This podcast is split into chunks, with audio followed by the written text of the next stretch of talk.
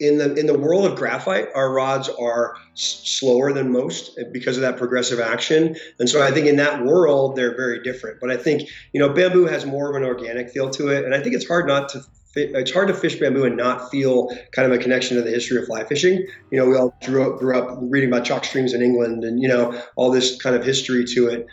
That was Joel Doub describing one of the benefits of their Tom Morgan rods. This is episode 161 of the Wet Fly Swing Fly Fishing Show. Welcome to the Wet Fly Swing Fly Fishing Show, where you discover tips, tricks, and tools from the leading names in fly fishing today. We'll help you on your fly fishing journey with classic stories covering steelhead fishing, fly tying, and much more. Hey, how's it going today? Thanks for stopping by the Fly Fishing Show. Please subscribe to the show and share it with one other person. Uh, if you get a moment today, that would be amazing, and I want to thank you in advance. The owners of Tom Morgan Rodsmiths are here today to share the Tom Morgan story and talk rod building. Joel Doub and Matt Barber share some tips on building a great rod. We hear about how you can stop by uh, their shop for some tips and discuss where they uh, might be going next with Trout Spey. This one's a good one, and it's been a little uh, time coming for sure. So excited to share um, this episode. Before we get started, I wanted to take a moment to thank our sponsors. SoFly Gear, headed up by 17 year old James Carlin of the U.S. Youth Fly Fishing Team, has a buttery soft, quick drying apparel line that I've been loving head over to wetflyswing.com slash sofly and support James and the podcast. The Fly Fishing and Tying Journal has an exceptional fall edition that's out right now. Head over to wetflyswing.com slash FTJ to support the great work Craig and the gang have created just for you. So uh, again, that's uh, wetflyswing.com slash FTJ and, uh, and wetflyswing.com slash S O F L Y for SoFly. Uh, be great if you can do that. That would help uh, help us uh, assure we keep pumping out uh, plenty of content. Without further ado, here is Matt and Joel from TomMorganRodsmiths.com. How's it going, guys? Great. How are you doing? Doing well, thanks. It's uh, it's great to have you on here. Uh, we your name, the Tom Morgan name. I, uh, you know, I think I've heard about it, obviously. I think maybe not everybody has learned about it. So we're going to dig into a little bit of the background there on Tom Morgan and how it all came to be and how it's known as one of the one of the great you know fly rod companies out there. But maybe before we uh, get started, can you guys just talk each kind of briefly about how you got into fly fishing? Sure. Uh, this is Matt. Um, I started as a young kid. I grew up back on the East Coast, and my my great grandfather had a place up in the Berkshires of Massachusetts, and I started throwing poppers for largemouth bass at a really young age uh, with an old beater fiberglass rod. And uh, obviously, if you catch a largemouth bass on a popper, you're you're pretty much done from there. It's awesome. yeah, similar. I, I grew up uh, west of Denver um, on a little pond, kind of in what is now sort of suburban Denver. Um, just fishing for bluegills and, and bass, and got my first fly rod when I was about five, and kind of hiked around the, the foothills of Denver fishing as a kid. Um, I got pretty pretty addicted to it. My grandpa was a fisherman. My my parents were not, so my dad would just drive me to streams and take a nap in the car while I fished. But was lucky to have some early mentors and my grandfather that kind of got me into it and kept me going. That's cool. Yeah, uh, the the stories are awesome. You know, I mean, it's it, some guys you know get started as a young, like you guys. Some start older. One of the interesting things I can't remember who I was talking about talking to, but we were talking about Tenkara, and it's it was interesting because Oh, I know who it was. It was George Daniel, who I had on a while back, and I was re-listening to that episode I had with him, um, and he mentioned that he thought Tenkara was a great way, you know, to get his kids into fly fishing. And I just curious, what, what's your guys' take on the Tenkara? And obviously, I know I don't think you guys make Tenkara rods, but do you guys have a perspective on that? Yeah, I you know I haven't personally fished a lot of Tenkara, but uh, I, I do have a six-year-old, and starting young, I mean, I essentially tighten down the drag, give him as much line as I think he can't get in trouble with, and uh, he, he, pretty much fishing it like a Tenkara rod. So I yeah. for sure see that that simplifying it, um, you know, there's a lot of appeal to that. Yeah, it's funny. I mean, I, I think I grew up fishing a 13 foot bamboo pole with just a length of string tied to the end of it um, for bluegills. It's funny. We, we had some conversations with Tom about it. And uh, I think Tom was uh, maybe not the biggest fan of Tenkara. You know, we're such steep traditionalists because of what we learned from Tom and his wife Gerri and yeah. and the team people here that make rods. I think you know we kind of think of it as anathema, but I think that's right. I think from a beginning standpoint, the less you have to manage from a line reel setup standpoint, the easier it is to kind of focus on fishing the fly and actually you know setting the hook and, and figure out where trout live and, and and focusing your efforts there. So I think it's actually really useful in that regard for sure. Yeah, yeah. I think I can't remember if you, you guys. I think you did mention uh, some similarities between you know your company and Patagonia on, on some of those. And Patagonia actually had they had a line of uh, Tenkara for a while, um, so that's kind of interesting. And I haven't actually dug into the Tenkara yet either. I think I will eventually because you know I think it'd be fun to check it out. But you know the steelhead thing is something that obviously is a big focus you know on this podcast. Mm-hmm. Now you guys haven't got into the steelhead. I think you is your heaviest rod you have is a seven weight now. Yes, the seven weight's new, and so I think you know we get approached by people from from time to time about saltwater and and steelhead and, and spey fishing, and I think the one thing that we kind of learned from Tom is that you pick what you do. Um, and, and, you just focus on really trying to do that as well as you possibly can. And so, you know, for Tom and from his lineage, he was a fishing guide in Montana, you know, and so our rods really are based on his experience fishing with clients. What they had a hard time doing was putting flies on a dinner plate to visible rising fish. And so our action, really everything we do is based on trout fishing in Montana. You know, and I think that it's pretty easy if you're a big company to, to try to make a, you know, a solution for everything that's out there. And we within our within our lines and uh, and try to focus on making the very best trout rods we can and and not keep our focus or let our focus broaden too much past that. Yeah, that makes sense. So, what's that seven weight like? Is that a? I mean, because you can use I mean, I guess that's more of a set for heavier streamers and things like that. Yeah, it's funny, you know. So Tom, um, Tom did a, a, fair amount of stillwater fishing, um, uh, or steelhead, excuse me, stillwater, steelhead fishing um, in Idaho as as a younger man, and so he actually used some fiberglass rods that we make, eight weight single hand fiberglass rods. Um, and so certainly, you know, that was back kind of before the spey revolution hit, you know, in the 70s, 60s, and 70s out there. But um, the seven weight we actually make in two different versions. I don't want to get ahead of ourselves too much, but we in the process of prototyping yeah. that rod, we found two different blanks that we really liked. One that's stiffer and we kind of consider to be more of a kind of light saltwater bonefish kind of rod, and then one that's a little softer that's more of a progressive action trout rod. Um, so you know the softer one we like a lot for streamer fishing for trout here in Montana. Um, you know sink tip lines, and then the stiffer rod would be more your full sink tip or even you know light steelhead, light bonefish, light saltwater kind of stuff. yeah. yeah.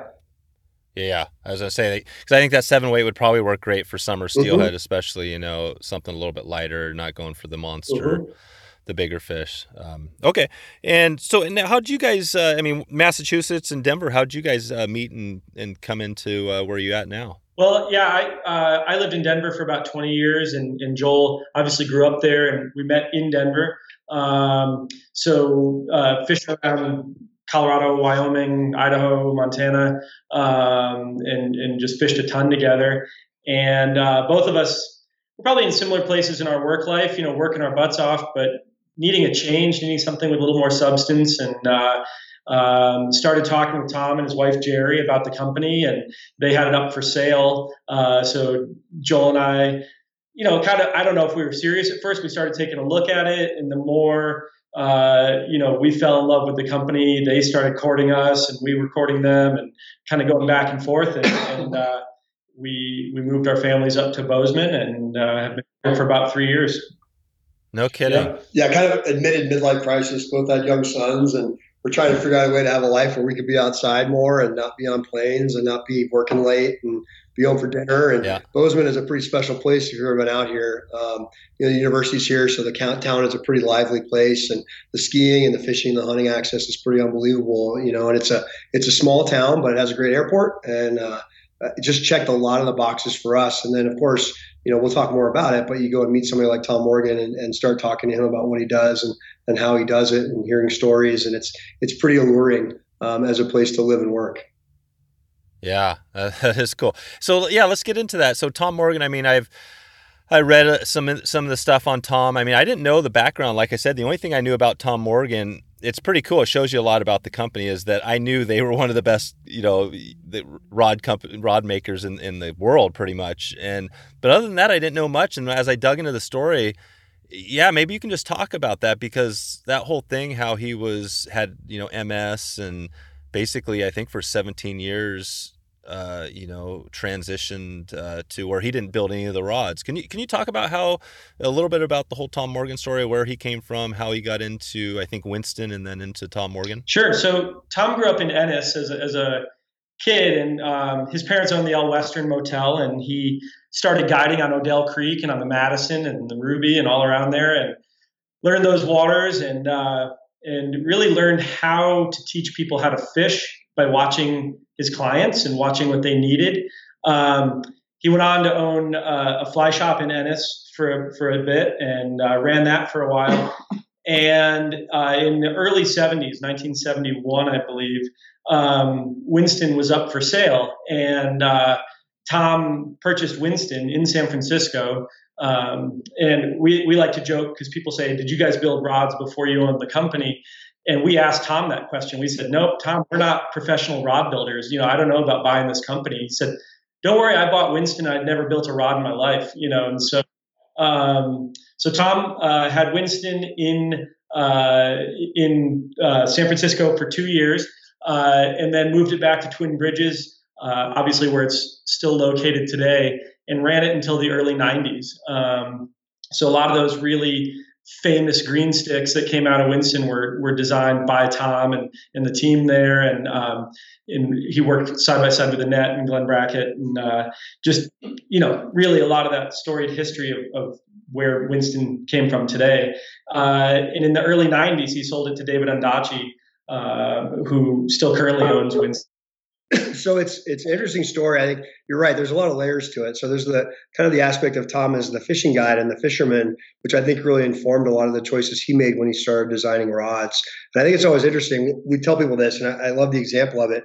You know, there are different rod companies out there, and I think it's always useful when you really get into it to think about the rod designers and the people that started those companies and where they come from you know, and some people are, are, were more tournament casters and they have a different focus when they design a rod as opposed to somebody that's a fishing guide um, who really sees the challenges of fishing and, and, design a rod with that in mind. And I think, you know, your background and your history and, and your knowledge base really informs the choices you make. And, and so I think here at, at Tom Morgan, we talk about it a lot. We make rods that are meant to be fished um, because they're designed to challenge to handle the challenges of fishing, especially the way we fish here in Montana.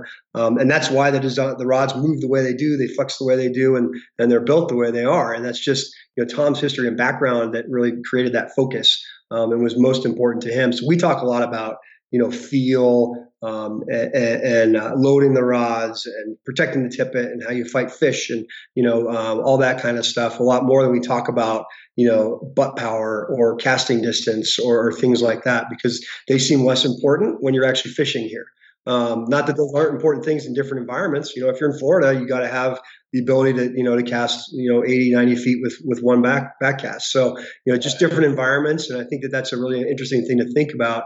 And we're lucky that way because we don't make a lot of our rods. So we get to talk to people about how they fish and where they fish. And it's not that each action is customized for the client, but we like to think that each rod choice or, or the model they choose is customized for where they are and how they fish. Yeah. So after, I'll just give you a little bit of a run up there. So after uh, selling Winston, Tom and his wife Gerri, uh, he met his wife Gerri, um, were were living right outside of Bozeman, uh, and Tom developed MS, and it was a pretty rapid progression that he went um, to quadriplegic, couldn't uh, couldn't use his hands or feet. So there's I don't know if it's a misconception, but uh, at Tom Morgan Rodsmith, Tom has never built one of the rods that uh, that we sell um, because he he was paralyzed. So he taught his wife Gerri how to uh, build rods. She is not a fisherman, had never built rods before, um, and he taught her all the individual steps. And one of the things while Tom was at Winston is he always wanted to make a rod and not worry about you know the the price as it related to wholesale rods and then the markups and things. He wanted to make what he thought of as close to perfect of a rod as you could have. So it meant the nicest cork, the the you know really special burls of wood, agate stripping guides, nickel silver hardware, custom engraved for him.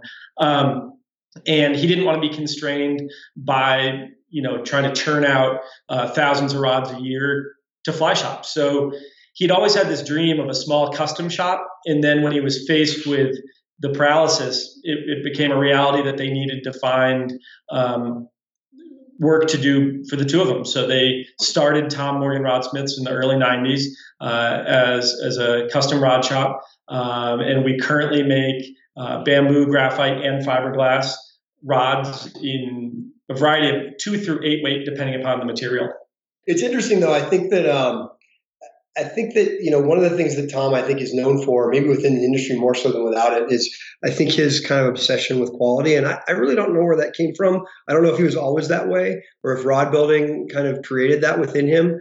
Um, but he he had kind of a, a, philosophy on quality that I think is is the hardest thing about building rods the way we do. Because um, I think he wanted every single step to be performed at the highest level of quality to to the point where you get maybe that the the sum is greater than the the whole of the parts. You know what I mean? Like if you skimp anywhere along the line, it makes a difference in the final product. And I think Tom was kind of known in the industry, especially when he bought Winston, of, of, saying, you know, these rods could be much nicer than they are and much higher quality. And so I think that was kind of a, a drive for him throughout his life is to figure out how can we make this the very, very best. And I think in a production environment, as Matt alluded to, he found that there were limitations there um, when it comes to you know the, the, the, time you can spend on a rod, the materials you can choose, um, given the margin and the volume requirements. Um, and I think part of what what drove him in his sort of semi-retirement to build a custom shop was that idea that maybe he could try to build the perfect rod. I don't think that the perfect rod exists yet. You know, it's kind of one of those things that's more um, more of an aspirational goal than a real goal, but it pushes you to make everything as good as you possibly can. Um, and I think for Tom, that was kind of his his his journey, you know. And, and it's interesting. Uh, the story has so many layers to it. It's not only you know Tom the rod designer. It's Tom the husband and partner to his wife Gerri, and how that translated into what they did and how they did things. And and as he became more physically infirm, how his mental outlook on designing and exploring materials and writing about rod design and things like that increased as he was physically able to do less and less and less. Um, it's a remarkable story of a man and a husband and a rod designer, kind of all wrapped up into one. Yeah.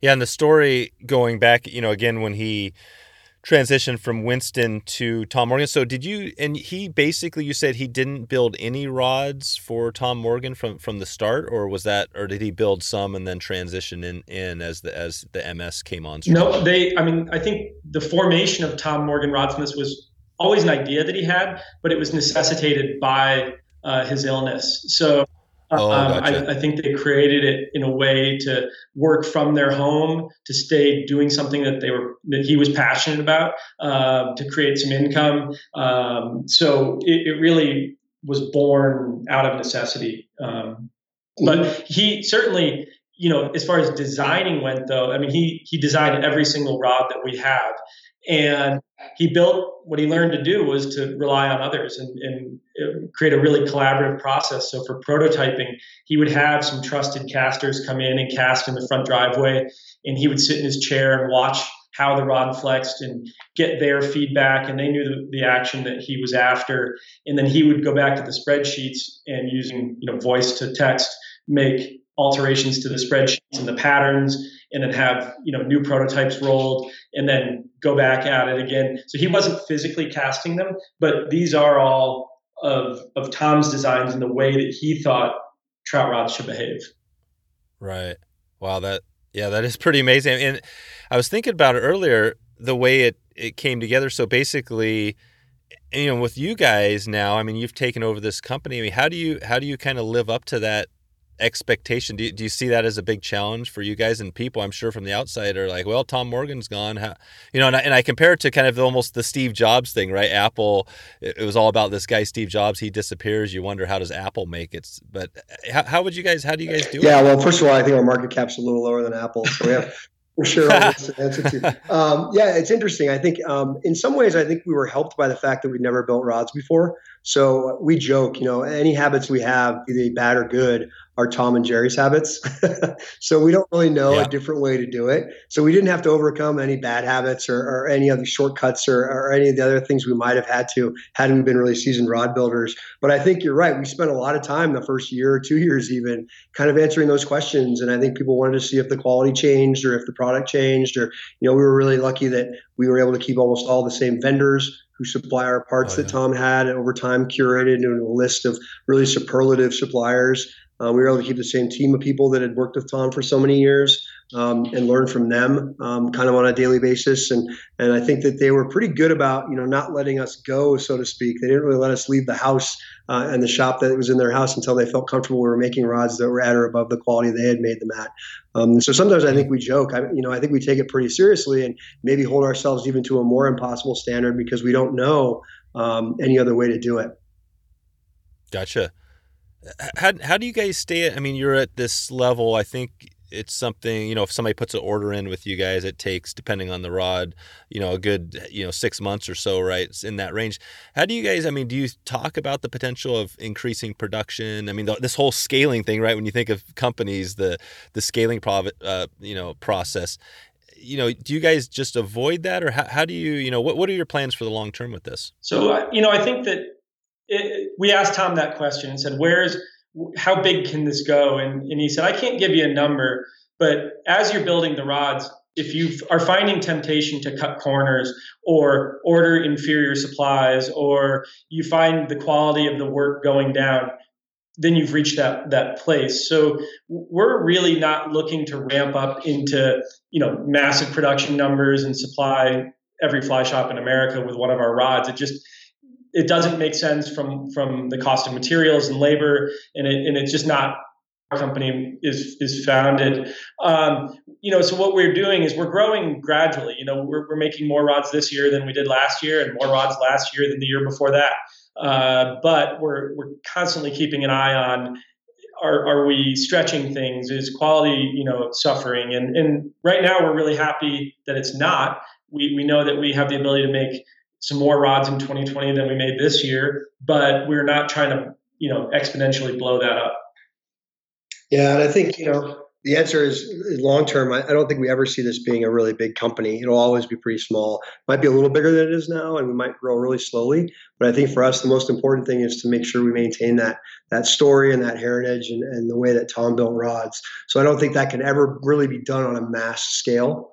Um, we still want to have contact with our customers and, and be able to make choices that are appropriate for them and have their feedback when we build rods. That's right. Yeah, because you you guys know every customer right by kind of a first name basis and the rods are in there you're working on them and and what is it like when you you know if you take can you take uh, you know take us to your you know the the factory floor i mean what's it like when you open that door and, and you look at you guys uh, what, what do we what would we see if we walked in there today yeah so we're we're sitting here today it's not uh not not this fancy factory it's uh you know, uh, it's a great spot here in Bozeman, um, and we do it all in here. It's everything from the office to the uh, bamboo production to every step of the build process is all happening here under one roof. Um, there's five of us that that work in the shop. Uh, and we really made it a focus to all be cross trained so that no one person is responsible for just one step of the process so that you know we can kind of keep from getting bored and bounce in and out of, of doing the work we do. Um, but the process is, you know, for example, yesterday we, we took some orders on rods and and we're working with that customer, sold a couple eight foot four weights. Um, and they were, you know, we were talking about handle shape and handle length and what color the blank will be because we, we do it either a red or a clear coat. Um, we talk about species of wood for the for the reel seat hardware, for the reel seat, and then and then the type of hardware, um, what kind of inscription our calligrapher is going to do. So there's a really personalized approach to designing that rod, and even backing up and getting to the specific length and weight. We're talking. These were actually a couple of customers from Japan that I took out for a day of fishing this summer, and they tried a bunch of different rods and landed on the one that they wanted for the type of fishing that they do. So you know we're really uh, really involved talking with our customers luckily we've fished a lot of rivers and know for the most part where they're fishing and type of fishing they're doing. Um, so it's a really personalized process. Yeah, the Japanese rods are interesting because they fish for a, a, small trout there called a shaku, I think it is, and they wanted a, we do a 20 inch fish mark on a lot of our almost all of our rods. Oh yeah. They wanted a 300 millimeter fish mark which is like, like 11 and 5 eighths inches or something like that. Oh, so yeah, so we, we figure out a way to do a mark that's for their for that type of little fish that lives in the mountains of Japan. I guess that's the that's the goal is a 300 millimeter fish. So yeah, we figure out a way to do that. But I would say on any given day, you're going to find Matt and I either on the phones, either returning messages, doing sales, or on some part of the build process. You know, coating rods, building handles, you know, shaping bamboo. Uh, we kind of do all rod building stuff and and and, and uh, more ownership duties, what you might think of. Um, and everybody kind of cross trains, as Matt says. It's funny to think of it as a factory. It's really, we call it a shop. Oh, yeah. It's funny that everything does come out of here. And we try to do as much as we can here. And then, obviously, from a vendor standpoint, we start looking for vendors in Montana and then we look in the West and then we kind of look nationwide. But we really work hard to make sure all of our stuff comes from America. Yeah. Yeah. And, and is the other and now the five people. So now is Gerri still uh, building rods? She's not. Uh, she she's happily pursuing her art, which is really was her passion before building rods, and, and continues to be. Uh, but I was just on the phone with her yesterday, asking her a question about uh, one of the vendors and, and, and, the manufacturing process for one of our parts. So um, she's still very much in a consulting role. Comes by the shop when she's in town getting groceries and things, and uh, helps us out. But as far as day to day production goes, um, as Joel talked about earlier, they really had this philosophy of gradual release where they taught us each step until we could do it as well as she was. And then when we could master that step, then we stepped into that step and she continued the other parts of the build. And it wasn't until uh, she and Tom were able to look at a rod and say that they couldn't tell if, if Gerri had built it or if we had built it that they let us fly and move out of their home shop like I said, the, the stories there more of the deep deeper dive. I'll, I'll, put a couple links. But as far as the building of the rod, can you just walk us through, you know, maybe a few of the, you know, kind of some tips, you know, and I, I'm going into right now. I'm starting to build a couple rods that are, you know, on the side. I'm, you know, doing a little process here, and it's interesting because I haven't built a rod in probably 20, 20 years or more. Yeah.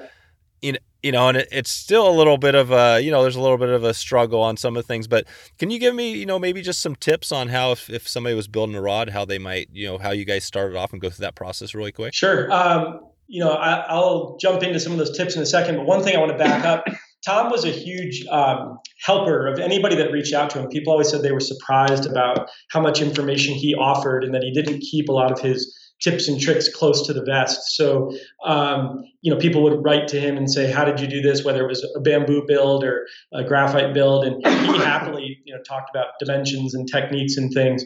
And uh, so we've tried to keep that alive. One of the things that we started uh, about a year and a half ago was teaching bamboo rod building classes, where folks come out to the shop and uh, in groups of uh, max size of about four people. They'll spend a week in our shop and go from culm to rod and use one of our tapers and, and end up with a you know fishable rod by the end of the week. So we, we both are building custom rods for customers, but also really uh, pursuing the education around building. Um, so yeah, so you know, I think one of the biggest things that stands out in my mind, Tom, there's a lot of sayings that we have around the shop that Tom um, when he talked about building. And one that sticks in my mind is he used to say, you know, don't hold on to a mistake just because it took you a long time to make it. Um, and in rod building, for me, that's especially true. If, if I've been working on a handle and I glued up the cork and it's on the blank and I'm working on it and I look at it and it's just proportionately not right and it's it's now too small. Um, you know, I think there's a tendency to say, man, it, this took a lot of hours. It's going to be a huge pain to cut it off and start over. And so one of the things I really try to internalize is that if it, you know, if it's not done right, it's not worth doing. So, you know, we, we've been known to, to set ourselves back a couple days on a build of a rod or even more, just correct something that probably the, the customer wouldn't even notice, but uh, it's important for us to, to chase that. Yeah, and we talk about that quite a bit. There's uh, just a rod we just did that um, it's not even that the customer would notice the defect, but if you know about it, Tom kind of taught that. It, it, you know, if we see it under magnification, it might be very hard for somebody else to find it. But if we know it's not right, it's kind of that. You know, you have to be true to that to that feeling. You know, true to that knowledge. And and so we, you know, oftentimes have to disappoint customers by saying this rod's not right.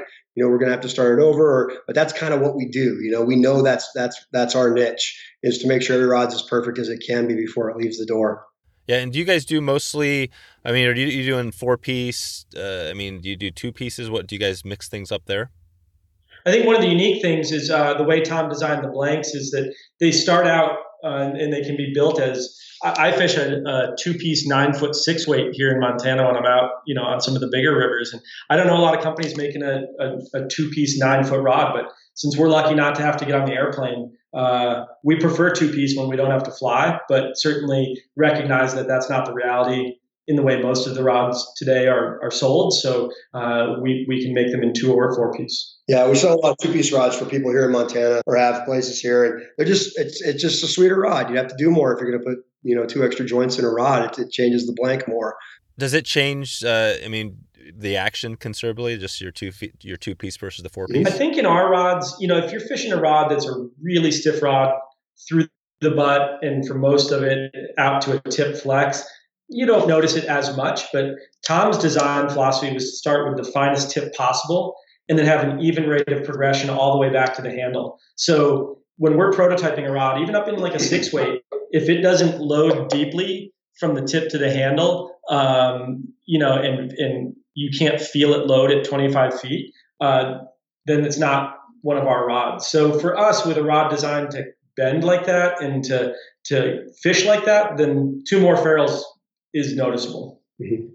Yeah, that's okay. interesting point Matt makes about when we when we prototype rods. One of the very first things we ask when we ask our test casters is to start casting at 25 feet. You know, don't pull out to 50 or 60 or 70 feet to get the rod to line yeah. up. We want to feel that rod close because uh, so much of, of, your fishing is 25 to 40 feet for trout. You know, you're not. It's not really a distance game consistently. So um, we want to make sure that that those rods are, are responsive and have feel close. And we know they're going to load out, out longer. And we're not going to put a heavy line on them. We're not going to, you know, kind of get any tricks to try to load them close. Because for us, that feel is the most important thing. Gotcha. No, that, that makes total sense. I, I, want to go back to the rod building. I think that rod building class sounds like an awesome resource. So, you guys, is that something similar to your rods, right? If somebody orders a rod, it's going to take a while to get it. I mean, how do you get into that class? Is that something where they can go to your website, they call you up? Yeah, on the website, you know, we we just published our 2020 dates, so we're we've got dates out through August right now, and, and we actually have openings in all of those classes. So uh, if if someone's interested and uh, the dates fit, you know, we're offering pretty much one a month uh, to come out for the week and do it. Um, so definitely something to look into.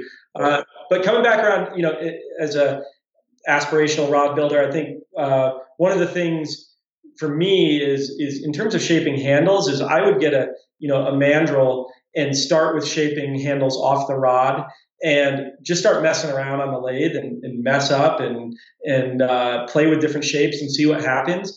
And before you know it really matters. Um, you know one of our philosophies is rather than buying preformed handles pre-shaped handles and sliding them onto the rod um, you know tom had us drilling out each cork to match the taper of the rod, and then gluing each cork onto the rod so it connected with the blank, connected with each other, and then we shape each customer's handle individually. So um, there's a lot more consequence to messing up on a handle once it's been glued to the rod. So I would start with messing up some handles off the rod before having to cut them off.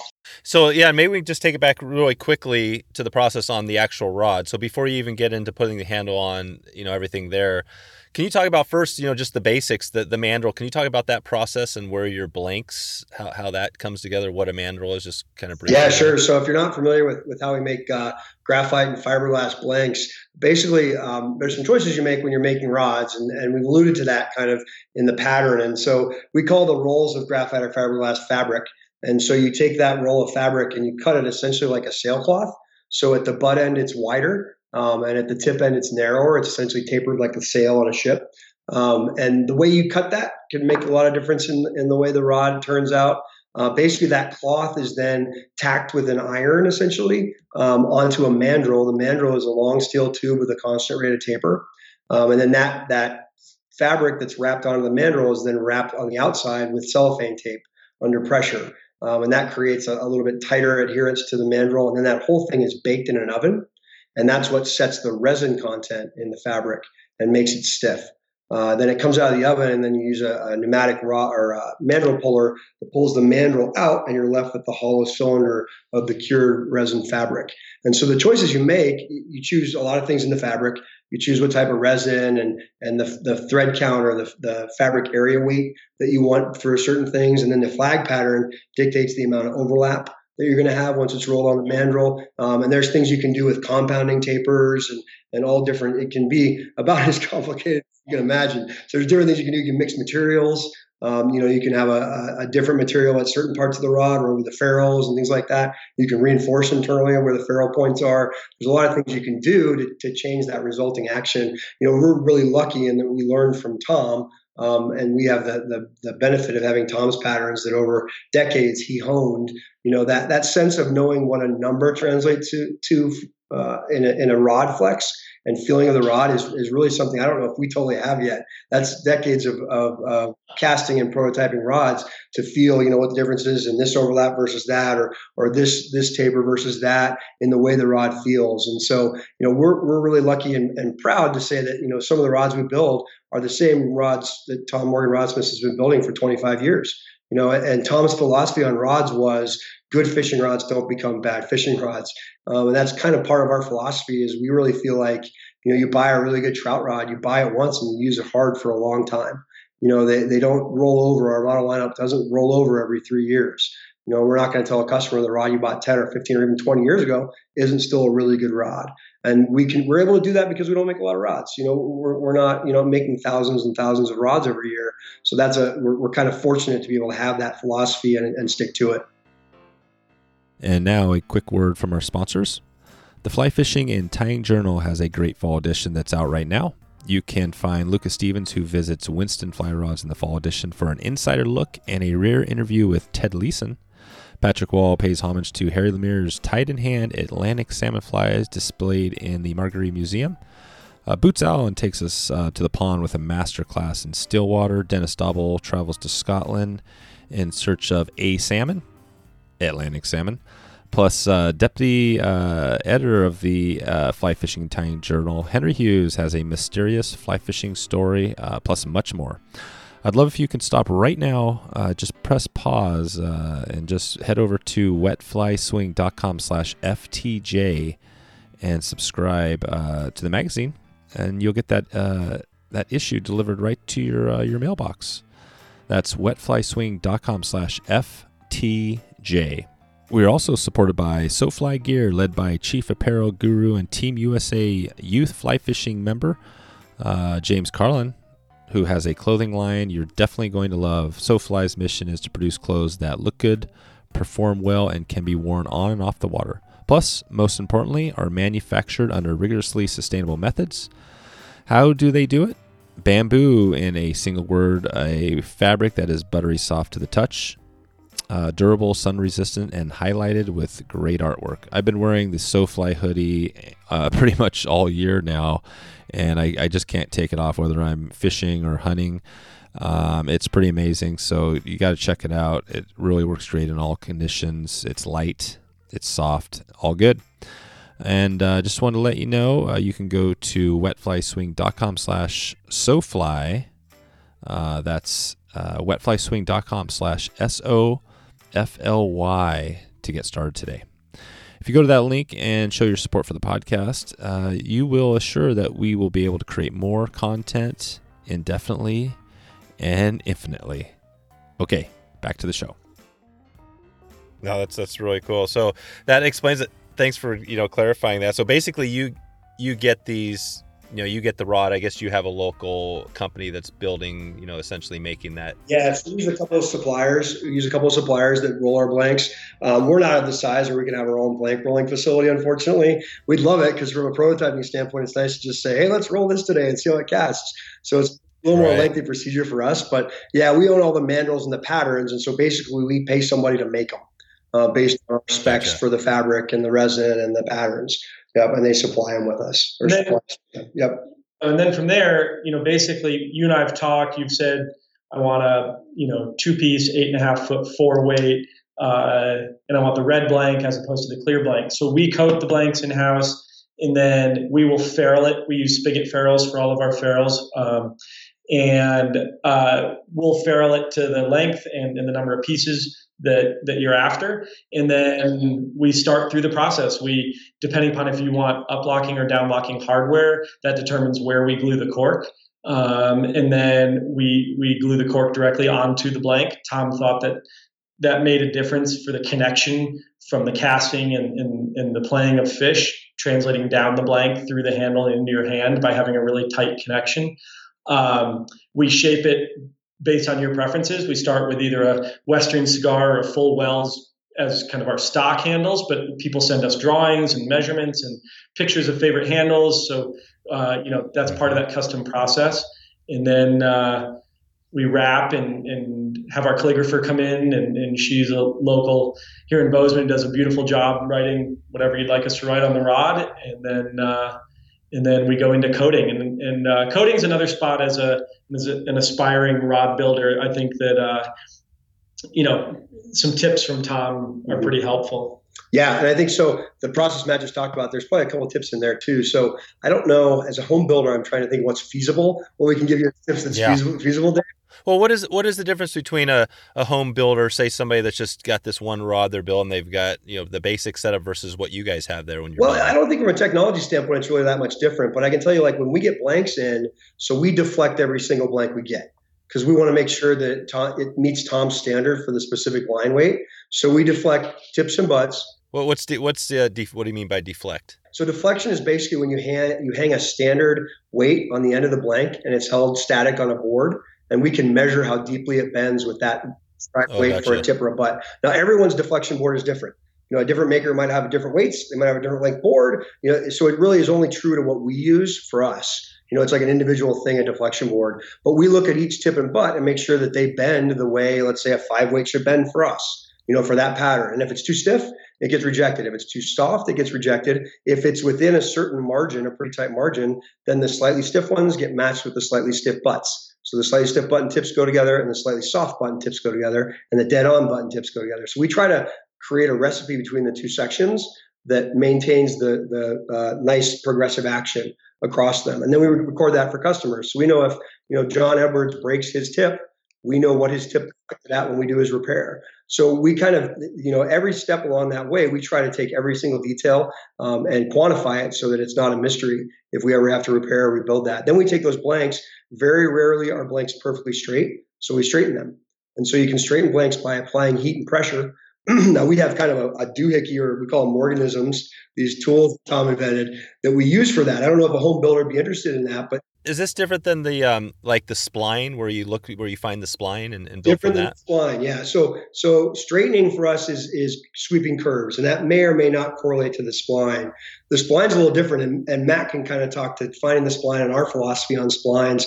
But the spline is basically the area of the maximum overlap. So if you think back to that right. where you overlapped it, at one point in the rod where that that flag ends is going to be the most material overlap in the rod, and that creates the spline down the length of the blank. I, I, don't remember. I'll have to dig it up. I can probably see if I can find it and forward it to you. But there was a great article maybe a year and a half ago. Uh, one of the builders at Thomas and Thomas was talking about this philosophy of finding the spline, and you know the, why I really liked the article was that there was a lot of consensus on how to find the spline, but almost no consensus on what to do with it once you did find it. So I thought that, I, I, thought it was great. They talked about you know Orvis's approach to using the spline, and some people did it on the back, and some on under the guides, and some on the side for accuracy. And it, it's just a really interesting. No, I love that because that's that's one of those things where I'm right now just find the spline and somebody is you know is listed there saying, well, you know, the spline's not important nowadays because you know the rods are pretty straight with a four piece rod it's not that big of a deal but you can you know you can hold the tip of the rod at least and roll it and it'll snap and it'll show you where the spline is but yeah that's the thing where do you put the guides on the bottom or the top of where that spline is? It's kind of funny. Yeah and uh, yeah and i think there's a lot that goes into that. Everything you know we, we like to also talk around the shop about how everything matters and everything from tom's guide spacing charts so Tom's philosophy was to use smaller guide sets than probably a lot of the modern rods are. Um, he thought that it kept the line uh, from losing energy by chattering back and forth and, and kept it uh, more in line when casting. Uh, the spacing between guides, you know, everything matters to how the rod feels. So I think, like Joel has said a couple times, we're really, really lucky that we got um, all of Tom's designs, obviously as part of the company. Uh, but as we've played with prototypes and, and started to do some of our own work, we realized how every little thing from the amount of thread wraps, the amount of coating, the amount, the, the weight of the individual guides and the sum of the weight of those guides, it, it all matters. It, it, um, it really does. And I, I used to think you know people were making that up or nobody can really feel that when it casts but it, it really does matter and tom would say it matters more at the tip than it does at the butt all those things the more you do at the tip it's a Right. big long lever arm you know and so um, you- you do as little as possible he would say that the blanks are perfect and the more you do to them just messes them up Yeah. so you keep, and then how how would you determine the spacing if you had that say that eight foot four weight? You know, how would you guys determine? I mean, obviously you've built those before, so you could copy what you did before. But how, how would you determine the spacing, or how would somebody? yeah i think it? you know um, uh, mike mccoy at snake brand guides has a great chart so if you buy guides or rec i'm sure has it as well and it, you know if you, there are some generic spacings for eight foot Yeah. rod as a good starting point you know and generally the width between uh, the tip top and the first guide it's a little bigger between the first guide and the second guide and a little bigger between the second right. you know, it really matters if you're building a two piece rod or a four piece rod and where you want those guides to fall in relation to, uh, you know, a reinforcing wrap around the ferrule. So sometimes you have to adjust them. But I think back to your, your last question about what's different between a home builder's shop and, and our shop. And it's really, we just have a lot of jigs and a lot of purpose built machinery that's used for one step of the build process. And if I was doing this in my home garage, I could achieve a similar outcome, but I'd have to Yeah. kind of get creative with some of my different tools. Um, I might not own a lathe, so I might turn a handle on a drill or a drill press or something like that. Um, whereas we have one lathe specifically set up only to turn handles, and a second lathe only for ferruling bamboo rods and doing other you know work in the shop. So that's where I think we're lucky for guide spacing. We happen to have some some boards that have the you know original markings from when Tom and Gerri designed them, and we lay the blank down on the board, and then just use a you know a white grease pencil and go down and make marks where each guide should be. Yeah, that makes sense. Okay. Going back to the rod, so you guys basically, you know, you're building the rod like you normally you, you put the handle on. Although you guys mentioned you build the handle, you're not just sliding it over the down the bl- blank. And then what's the next step you guys go into? Do you, do you kind of go to the tip top and then start wrapping the guides? Yep. So I think uh, so that yeah we tip top the rod and there we're looking for straightness you know across the ferrules whether it's two piece or four piece um, getting everything lined up uh, often it corresponds with the spline but you know we're looking to make sure that that's straight when it fits together um, and then as far as wrapping goes you know I don't know as far as tips to wrapping I find that when we do bamboo classes that people who have done a lot of fly tying gravitate naturally to wrapping rods. It's it's similar fine motor. Mhm. Um, I don't have a whole lot of magic tricks there, other than patience and you know again, if you have a tag end or a double wrap, even if it's on an ornamental wrap that's taking you a long time to do, you just gotta flick it off with your thumb and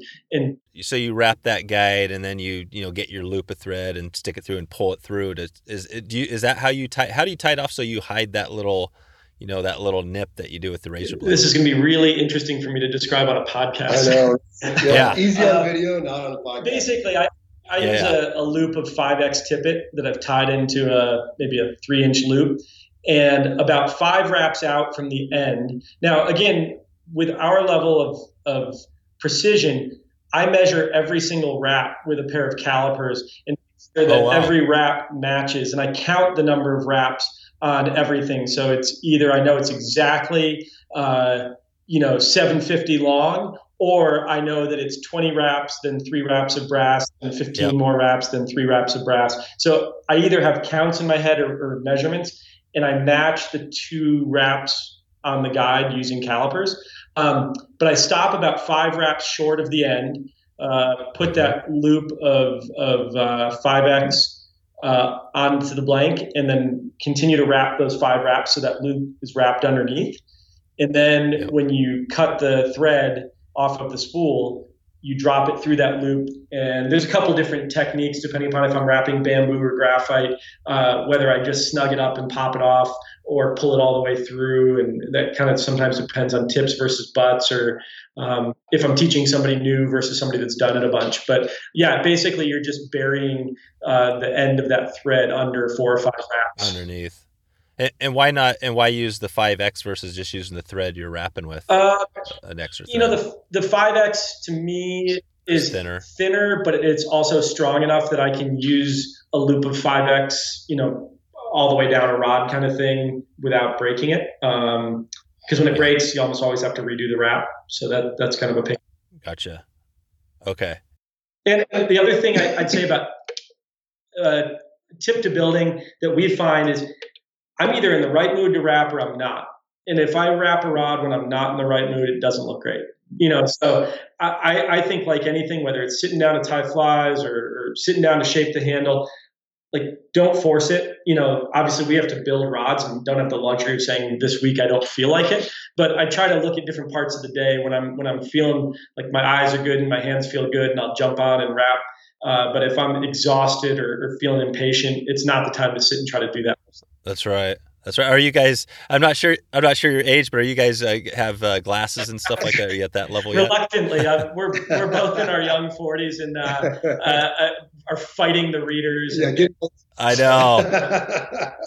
You're not you're not far away, man. I'm telling you, you got a few years. You're gonna be stuff. But I I still, man. I, I when I put them on, it's just it's a world of difference. But I still avoid it because I'm like, no, I'm not going there yet. this season, I, I I'm like embarrassed to say I'm that guy now out with those click on uh, the ones click together, yep. you know, to tie the knots on my flies, and I I use them when I'm wrapping rods. We also use uh, magnifying. Uh, you know, like the kind that go over your head. Oh yeah, uh, the magnifiers yeah. uh, quite a bit at, at, different steps in the process. Mm-hmm. Sure. Yeah, I was just going to say. So after wrapping, you know, we go into coating, and my first tip I had for you about coating is I do everything under magnification. Yeah anymore. Like I, I, just you see the edges so much better. You see the margins so much better. You can assess whether there's you know whether it's good or it's bad or there's a bubble or you know all those things show up yeah. so much easier when you're using magnification. So we pretty much constantly do that. You know for two reasons to make sure the quality is really there, and then we also feel pretty good if you can't see it with magnification that you're not going to see it when you're fishing or when you're looking at your rod when you get it or or something like that. So we use lots and lots of magnification and and we do we do coating a little different too. So you know we use a, a flexible epoxy resin for our coating, but we do a lot of coats. Um, so I think most production places are doing maybe one or two coats, and we typically do you know five to seven coats, uh, very thin coats, and we sand between coats. So we look for little defects or uh, bumps from tag ends. You sand, you don't use a razor blade to cut off. You know, one of the things we found with razor blades is um, if you razor blade them, you can actually create a flat defect that can reflect the light. So you'll see. Oh, uh, right. Uh, you know, so that's a you know it, it, may work fine for the home builder. We don't we didn't want that. So if you do use a razor blade, I'd say you need to sand after you use the razor blade. So, oh yeah. You know, in some ways it's easier to just sand. and, and when we're gotcha. and to be clear, when we're talking about sanding, you know, we're talking about fifteen hundred to two thousand grit. Yeah, very very fine. Oh right. We're not sitting there with eighty grit. Very know. very fun. Yep. yep. So um, yes, we do lots of coats. And coating for us, yeah. it's kind of like you know it's done when it's done. There's a couple parts of our process that aren't really t- entirely quantifiable. You just kind of know what the look is you're looking for, and and you can look at it and say this is done and this isn't, and it may have been seven coats, sure. it may have been five coats, and it just kind of depends on the day. And sometimes at the end of the pot, the epoxy is a little thicker, and the beginning it's thinner, and so there's a lot of things that go into that. We also um, always recommend heating your epoxy a little bit. So we just use a flex coat epoxy, but if you can get it to about 100 degrees, it just handles much better. Um, mixes mm. better, works better on the brushes. We use nice brushes, so we don't use disposable brushes. We use nice brushes and clean them because we feel like the, the, nicer brushes have better bristles, fewer air bubbles. What kind of a what, what would be a nice brush? Oh, like steel brushes. You know, brushes that are like five or seven bucks instead of 27, 25 cents. Oh, okay. You know, so that gives you an idea. And, and different people like different sizes of brushes. We tend to use pretty small brushes because we like to be able to really detail the edges and you know get things really even and flat. And so the idea of the multiple coats is it just gives you a flatter finish. So when you coat, you're always battling footballs and uh, and dumbbells. Like they want to yeah. turn into a dumbbell, um, and, and, if you don't have a dumbbell, then you get too thick in the middle. It turns into a football. So you know you're kind of going back and forth. And we always try to create a really flat flat surface um, that doesn't really stand out too much from the rod. Gotcha. And are you guys spinning this to, to dry it, or is that yeah, something that's we are? So yeah, we chuck it on. A, another difference between a, a, home shop and ours might be we just we chuck things on a motor to coat them with the brush, and then we yeah. spin them on a drum. Yep, and that just keeps it so that it dries nice and flat and even. you know, if you, if you were to hang something to dry, obviously the epoxy is still curing, so it sag towards the floor because of gravity. So we rotate them on a drum. Usually, you know, three four hours. It'll set up pretty good on you. Varnish is a little different with the bamboo rods, so we rotate them a little bit longer. Um, but I think you know the coating stuff like Matt said, you kind of got to be in the right mood. And, and, you know, if you're not in the good mood or you're hurrying or rushing, inevitably you'll touch a wet part or bang it in the wall or, you know, something happens and you're better off to just take a break. And I think a lot of it's just about detail, you know, the magnification and the sanding. And I think the key probably to getting good finishes is the sanding, probably more than the coating. You know, it's how you clean up things and, and move on to the next step is probably most important. Um, And then you get really familiar with epoxy too, just knowing how it behaves and when it's ready and when it's not, and when it's done, and when it's you know you kind of get all those things down just by practicing and using it quite a bit. Gotcha. Okay, so so other than wrapping now, you know, I mean, you put the reel seat on, you get that all set up. You know, anything else that you guys you know do differently that you know through the process? I guess you have a, a hook uh, keeper up there too as well. We, we offer a hook keeper. We find I think as people have gravitated to longer leaders that a lot of our customers actually don't prefer them because you end up winding the, the leader up to the tip top. So most of our cus- customers actually opt out of those. Um, and then, you know, I, like I, I, think back to a lot of finish woodworking where it's easy to get 80% of the job done and all the devil is in the sanding and the finish work. And it's similar in rod building. There's a lot for us that you know, it, it really is at the end steps of the process. Um, we buff those those uh, all, all the coats uh, on a buffing wheel. Uh, we're we're doing some really fine sanding. We're you know dressing up any kind of possible defects. So it it comes back into why back to your earlier question about scaling up. I, I wouldn't know how to build 200 rods a month uh, the way we do it. I, I, just don't think it's possible. Uh, at least, at least not for me, and not not for. I don't want to work, you know, year, you know, around the clock, seven days a week here to do that. Um, so I just don't think it's possible. Um, so you know, I think it, it's really about how you the fit and finish, and then you know, good example. We had a rod built for a customer the other day, and it wasn't structural. There was just a little air bubble in under the name badge um, and we fought it and fought it, and Joel's tried to sand it back and get it done. At the end of the day, we couldn't get the air bubble out. And we told the customer, you know, we're going to build you an entirely new butt. Um, and we're gonna we're gonna start over. We'll ship your rod to you so you can go down to Argentina and fish it. Uh, but you'll have a new butt coming in the mail, uh, and that for us is you know it's not cheap for us to do that, but it's important that that rod is as close to perfect as possible. And chances are he would have never seen that air bubble. No. Uh, probably if I looked at most of my production rods that are down in my basement, they probably all have air bubbles somewhere. But it's just important to us that that we knew, and uh, we're just not gonna not gonna send one out like that. Right. Right. What's the so on the on the reel seat? Uh, what's a typical type of wood? It sounds like you guys use some different types. Of, What species is the most common? Yeah, Tom was a wood collector, so yeah.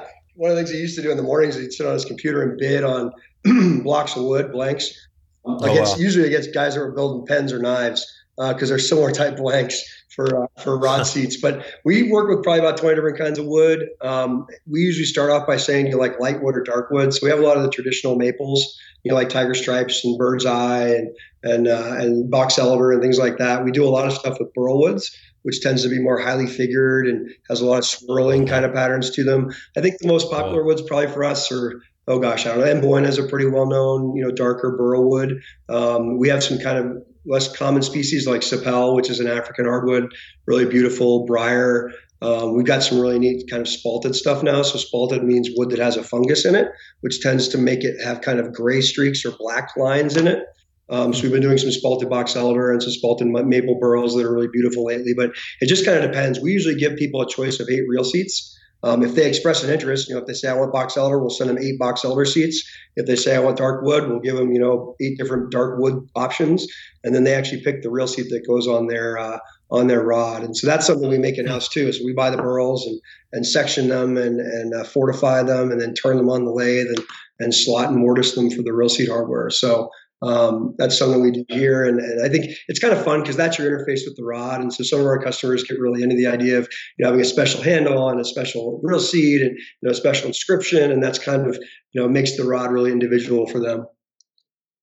I think one, one thing though, I, I do want to just circle back to because I, I, find myself doing this at fly shows and stuff, or when people come through for a tour of the shop, I spend like ad nauseum. I'm so proud of the you know quality of our work and the fit and finish and you know all of it. But I think one of the things that I come back to is I've it, we could do all that, and then if you went out and strung up the rod and put a line on it, and and it didn't cast great, you know that doesn't matter. You know, it doesn't matter how much quality you put into the component parts if it's not a great rod. And I think one of the things I, I, I want to come back to is just to talk about that design. You know, Tom's adherence to a, a rod that had an even rated taper that loaded all the way to the handle. You know, we're seeing more and more, whether it's Winston coming back to the pure, Sage with the LL that did really well this year at the shows. Um, you know, I think that people are realizing that rods, especially for fishing fresh water and trout rods specifically got too stiff and, and you lost that connection, lost that feel. And yeah, at the show, you know, you could cast 80, 90 feet and feel like a hero, but that's yeah. you know, Tom's philosophy was that trout fishing is 45 feet away. And if the trout are farther away, then do a better job stalking and getting closer and, and then, you know, fish to them. But it, it's really, I think, important to protect tippet with a soft tip, um, and to have a rod that is really accurate and has a really delicate presentation, uh, especially as waters are getting more and more pressured and crowded and fish are getting more and more picky. You know, I, I find that I prefer a rod that is really delicate and precise over a cannon because I, I just feel like I catch and land uh, more fish that way. I agree. Yeah, I agree. I think I think that's exactly. Right. And do you guys feel with your rods? Do you feel uh, a flex in in the actual handle? Yeah, I mean, I, I can tell you the difference on our rods.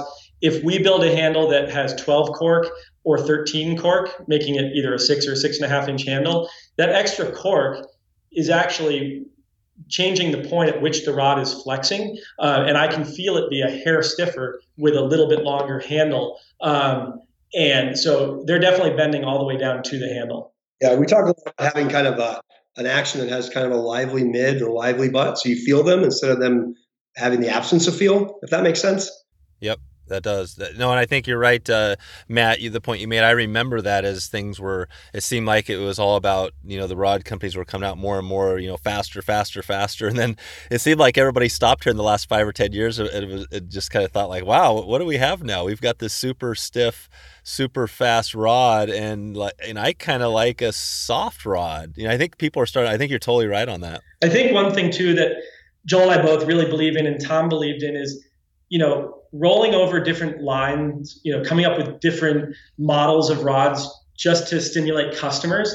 It it it doesn't feel good, you know, have people own a rod for two years and then be told that that rod doesn't work anymore and they got to buy the newer one. And you know, his philosophy was build it once and build it really well and make it something you can hand off to your kids, not something that you fish for a season or two and then replace and you know, it's yeah. an environmental piece around the waste of going through that. There's for me, you know, to buy a seven or eight hundred dollar rod and then two years later sell it quickly on Craigslist so I can buy another seven or eight hundred dollar rod. It just doesn't, it doesn't feel right. So you know, we have yeah. customers that'll come back six or eight years later and say, "I have one of your nine foot five weights." You know, did you guys come out with something new? Should I buy something new? And we say, nope, we're still building the same nine foot five weight. Uh, you know, hope you love yeah. it. Uh, you know, maybe you'd like a eight foot four weight or a, you know something different but we're not going to try to resell you a five weight just because we're going to try to make another sale. Because it's the newer and, and i think that is the patagonia i think you guys had noted before that's the the mentality of patagonia and, and uh, what they do you know they try to you know even they have repair days i think up uh, i just saw you know they have days where you take your stuff and they'll repair it for free you know, in, instead of buying and creating more stuff. And and I, you know, I have a personal note. You know, I've talked a little bit about this, but I grew up kind of around a fly shop, and it was we had a small fly shop. It was tiny, and you know, we didn't do a lot of sales, but I remember the pressure was always, man, you got to get get the rods out the door because there's a new one coming in next year. And and since we didn't sell a lot, it was always a pressure. I think we missed our mark. We should have connected with uh, with you guys back in that day. I think that would have made it easier. Forever, yeah. yeah. yeah. And we're trying to, you know, I think some companies too want you to own two weight through twelve weight of their company. Right. And I think back to the, your questions originally about steelhead, you know, our philosophy isn't we're going to try to be every rod for you, but take that one time, you know, for single hand trout fishing, where you like to throw dry flies or you want that presentation and pick that one rod and have that be your special rod on those days. And then there is a time and a place, you know, when it's blowing 25, 30 miles an hour on the Yellowstone that you want, you know, a really powerful five weight, and you might not fish our rod that day. Um, so we're not trying to take over your whole quiver, just be the one really special one in there or two. That's right. That's right. cool. Well, you guys, uh, we're about going to wrap this thing up here. Before uh, before we jump into a quick little rapid fire round, do you have any any other notes we missed here on anything you want to cover as far as action or any anything there? No, I think this was great. Yeah, I think we covered okay. everything we had to say in an hour. Perfect. We'll more, I'm sure. no, I know. No, there's no way to cover an hour. So, uh, well, so I guess we'll start off with that space. So, you know, you guys, it sounds like you haven't uh, yet built a rod of now have you guys built a rod on your own or is it you're still using all of tom's old stuff and do you have plans to, to eventually build something that's more of your what you, you know you two create? So i think for sure that there's two rods both both the seven weight and uh, our eight foot four weight were designs that that tom worked on until he passed away but that never got rolled into prototypes. So those are two rods that I where I feel proud that Joel and I have been able to put our stamp on the final product because we launched off of Tom's plans, but still had to go through different iterations in the prototyping and come up with a final rod. So I think we're really proud to develop those. And um, while we're not going to redevelop, you know, an existing model of Tom's, I, I do think that um, you know we've played around with the idea. I had a customer that is really interested in us building a, a bamboo trout spey rod, and, and I've been kind of noodling in my head about what that might look like. And so I think some new designs for us um, uh, are definitely on the horizon, but I don't think they're going to be at the expense of the the tried and true rods that we have. Gotcha. Okay, so there's no, yeah, like you said, there's no, there's no plan for a trout spey rod anytime in the in the near future for you guys. I don't know. We'll see. Maybe out of bamboo. What's what's near, what's near okay. future mean? Yeah. yeah, yeah, that's right. Well, yeah, that's well, that's a good question. So on the bamboo, so you know, I would say, I would, I would say to be fair, I think the trout spey is an intriguing space for us because it kind of fits. Yeah. we see it more and more in Montana, and it fits with our, kind of our goals of, of, you know really making rods for trout fishing. So um, yeah, it's really interesting to us. Yep. It is. Yeah, I think it's pretty cool. So uh, back on that bamboo. So you know, let's start with you, Joel. Uh, you know, graphite bamboo, you know, or uh, or fiberglass. What's what's your go to? What what do you like? Uh, well, it's a tough question. I you know I think it was really it was really important to Tom to make all three, you know, even as a small maker, uh, because I think we feel like they all have different places um, depending how we're fishing and, and, when we're fishing. I would say I think there's really nothing like fishing bamboo. Um, because for me, when I fish a bamboo rod, I always say I've got a little more swag that day. Like I get ready, I already get ready pretty slow, as Matt will attest, but I get ready a little slower. I kind of feel like you know I'm, uh, it's a little special um, when I'm fishing them. You know, it's certainly a purpose-driven rod. So, like Matt said, we're not going to fish them when it's honking 20 on the Yellowstone. We're in a boat, you know. But if, if we're in our Spring Creek yeah. and and it's calm and, and we can see you know BWOs coming off the water, I don't think there's much that compares to, to casting and catching fish on bamboo, especially in lighter line weights. That seems like the bamboo. One of the cool things about bamboo is it is that slower, that nice you know, kind of and but your rods already your graphite kind of already go that route. Is there a big difference between your graphite and, and your? I mean, there is a significant difference. I think that in the in the world of graphite, our rods are s- slower than most because of that progressive action, and so I think in that world they're very different. But I think you know, bamboo has more of an organic feel to it, and I think it's hard not to it's hard to fish bamboo and not feel kind of a connection to the history of fly fishing. You know, we all grew up, yeah. grew up reading about chalk streams in England and, you know, all this kind of history to it. Um, you know, that being said, I'd say my second favorite rod is probably a graphite rod um, because our graphite rods have such a great feel. Our two piece graphite rods, I just love fishing. Um, and they make me feel like I'm pretty much got a Swiss Army knife because I can I can nymph target nymph to fish. I can dry fly fish. I can fish a woolly booger with them. You know, I can kind of do everything. And I just am, am at the age where I just am not good at carrying multiple rods. So you know, so I just want to have one thing that I can kind of make work pretty well for everything. Um, and so if that's the case, R eight and a half six is probably my second favorite rod in graphite. Okay. Okay. Cool. It, and uh, and Matt, I'll ask you. What's your uh, on a different subject? What what's your uh, the music question here for you? Do you have a, uh, favorite t- type of music band? Anything you like to listen yeah, to? I, I, think if you were to walk through the shop on any given day, it's it's really up in the air. Sure. Uh, yeah, Thank you, Pandora. Be, yeah. yeah. a little bit of yeah, everything Pandora. from you know heavy metal to the Grateful Dead to Radiohead to the Lumineers. I mean, it's really kind of. Yeah. I'm oh, cool. not not the most musical person, but I, I, like having some stuff on in the shop while we're working. We also, though, are admittedly huge podcast geeks. We listen to a ton of podcasts while we're uh, working on the rods. Yeah, making rods keeps oh, nice. you up to date on all the podcasts for sure. There you go. So, what's your so the your non fly fishing podcast? Do you have anything you listen to that's a favorite that's not a uh, you know it's not in the fishing? Uh, you know, a little plug because he's a good friend, but uh, Ed Roberson's uh, Mountain and Prairie podcast uh, you know, he, he interviews people who, in his mind, are shaping the modern West. And uh, oh, it's everything from conservation to entrepreneurship and everything in between. But um, ranching, yeah, yeah, that's been a really cool yeah. podcast to listen to. Cool. And uh, how and Joel, I was going to ask you about that too. But one thing that's kind of interesting, you know, because we've never met in person, I actually haven't even seen a photo of you. I was curious. Do you know Oliver White? Have you ever you ever heard him much? Yeah, yeah, we know him a little bit. Certainly, have seen him and, and, read articles and things like that. I'm not sure my beard compares, but I, have been. Well, I could tell you, I could tell you this. You sound exactly like him. Oh, really? yeah, well, at least from that's the funny thing. It might be just the audio no. here, but every time when you talk, I'm like, "Yeah, is that Oliver or is that, is that Joel?" yeah, I'm envious of his lifestyle. I wish I was in the, in uh, the Bahamas. That's right. I know he's got well, yeah. Uh, well, he's going through. I think he's got a rough period with yeah, that whole true. storm. I think I actually started corresponding to him before we bought before we bought this company about some fishing in Kamchatka, which is a trip oh, for right. me. Yeah, yeah. He wrote some articles cool. about it, but yeah, it might be. I have a little bit of cold too, so I'm probably raspier than usual now. Oh, oh that's probably what it is. All right, that's probably what it is. Cool. And uh, is there anything you know, as far as I mean, obviously you guys have the class, which is cool. Any other books or uh, resources that might be good for rod building specifically? I mean, I, obviously you guys learn from the best. So maybe that's a tough question. But anything out there well, that are, you know, Matt's better about this than me, but I, I, just I think about learning in general, and the internet is such a great resource for it. I mean, I think if you have questions and you go to YouTube or just go to Google and you look up, you can find different philosophies on wrapping rods. I mean, we all the time, and, and like I said, Matt is better at it than I am just explore, you know, try to figure out different ways that people are doing things or different materials they're using or different solutions.